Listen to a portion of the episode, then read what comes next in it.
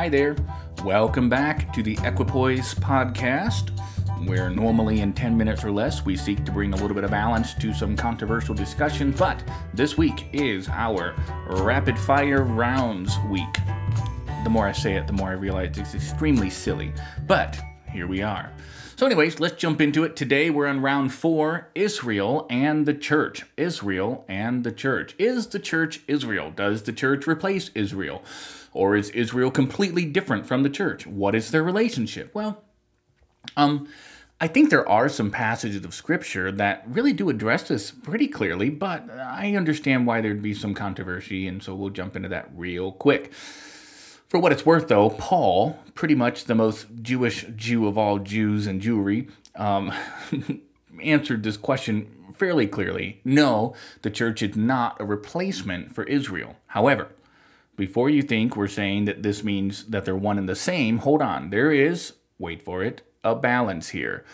Paul informed the church at Rome that the believing Gentiles are grafted into Israel not as a replacement, but as co participants of the same spiritual blessings.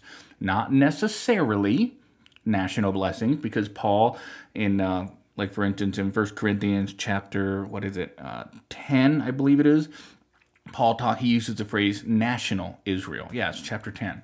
Um, so I do believe that Paul demarcates between national Israel and spiritual Israel, and he does that obviously in Romans as well.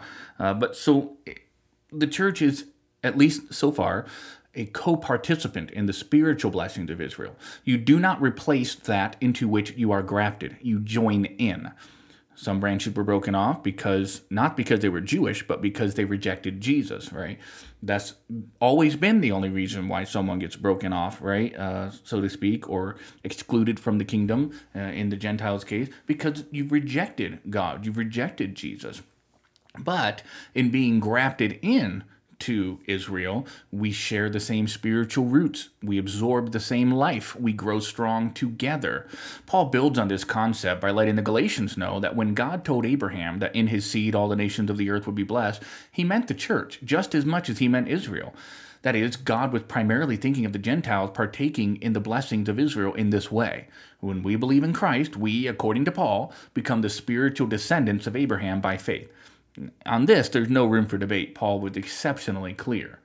Um, with regards to the issue of whether or not there's still a promising future for national Israel, that's where it becomes a little bit more debatable. Since the church is grafted into Israel, does this mean that we share in all of its national promises, if there are some? Well, to me, it seems that God has not forsaken Israel nationally, both for scriptural reasons. I'm thinking of Romans 3, Romans 11, um, and for practically visible reasons. You know, look in the news to see what I mean. The Philistines, uh, they call them Palestinians now, but Philistines is what the traditional name is. Um, more on that much later. But uh, they're still attacking Israel, and Israel still isn't going down. You know, it's cool to see how Israel always ends up the winner, and that could very well be because of God's hand.